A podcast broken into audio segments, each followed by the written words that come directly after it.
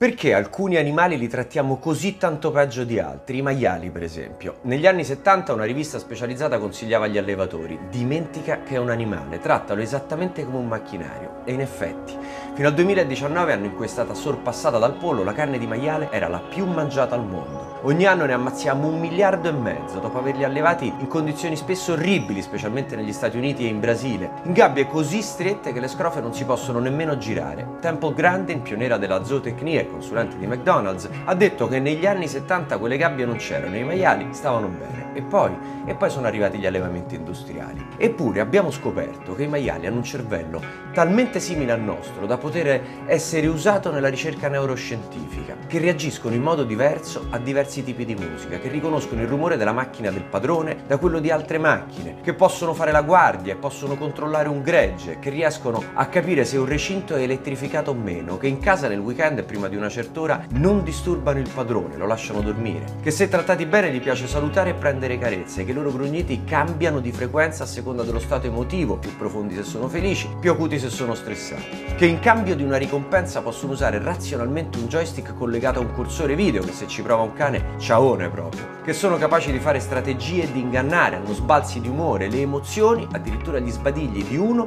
contagiano l'altro.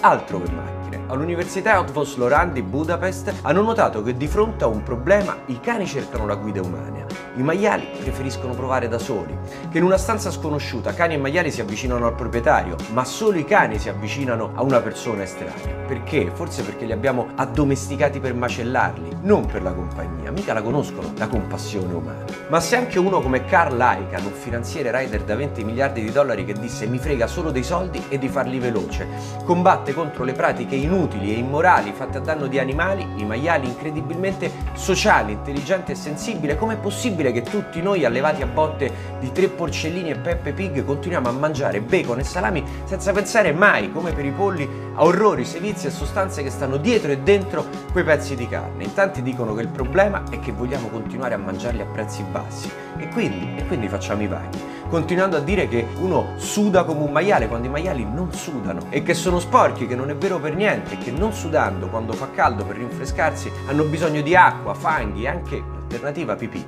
Sono anni che biologi di tutto il mondo ci dicono che i topi mostrano empatia, i polpi craccano labirinti e sanno usare strumenti, i maiali, beh, si è detto fin qui. Cos'altro serve a noi consumatori per farci fare click?